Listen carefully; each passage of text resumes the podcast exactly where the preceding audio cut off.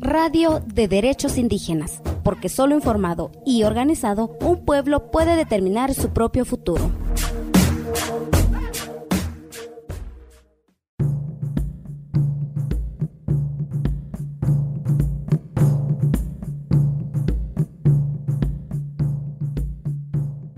En este episodio resumimos lo que hemos aprendido sobre los minerales de transición y cómo su extracción afecta a las tierras, territorios y recursos de los pueblos indígenas.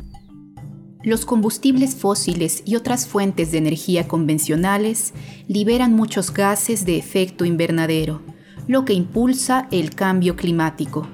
La transición o el cambio a fuentes de energía más limpias implica encontrar formas alternativas de producir energía. Los minerales de transición como el níquel, el litio, el cobalto y el cobre se comercializan como esenciales para el desarrollo de una economía verde y baja en carbono.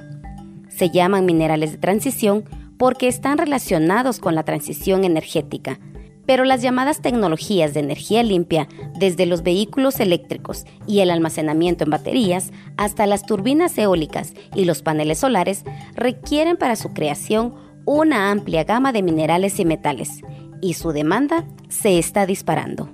Existen grandes reservas de estos minerales en nuestros territorios y los planes para su extracción ya están en marcha en algunos casos ya se están extrayendo.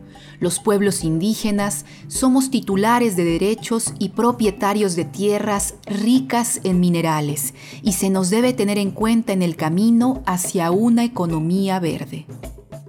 La energía nuclear, la solar, etc., proporcionan fuentes de energía más limpias. En muchos casos, la construcción de estas fuentes de energía ha sido de algún modo destructiva para el medio ambiente y ha violado los derechos de los pueblos indígenas. Un informe de la Agencia Internacional de la Energía prevé que las necesidades de minerales para las tecnologías de energías limpias se cuadruplicarán de aquí a 2040 y que los vehículos eléctricos y el almacenamiento de baterías serán los que generarán la mayor demanda del sector.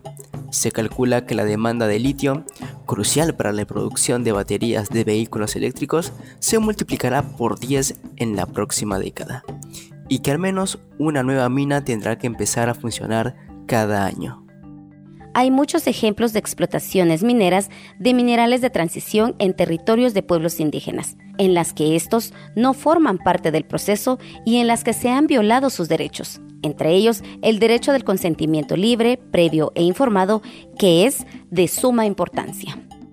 Los pueblos indígenas tienen que saber qué minerales son importantes en la transición a la energía verde para poder hacer valer su derecho al consentimiento libre, previo e informado cuando se planee la exploración de estos minerales en sus tierras y territorios.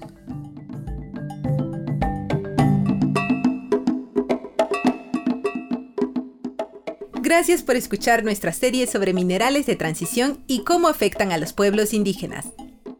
Para más información sobre los derechos de los pueblos indígenas, visite cs.org y siga a Cultural Survival en Facebook y Twitter. Escuche Radio de Derechos Indígenas en SoundCloud y Spotify.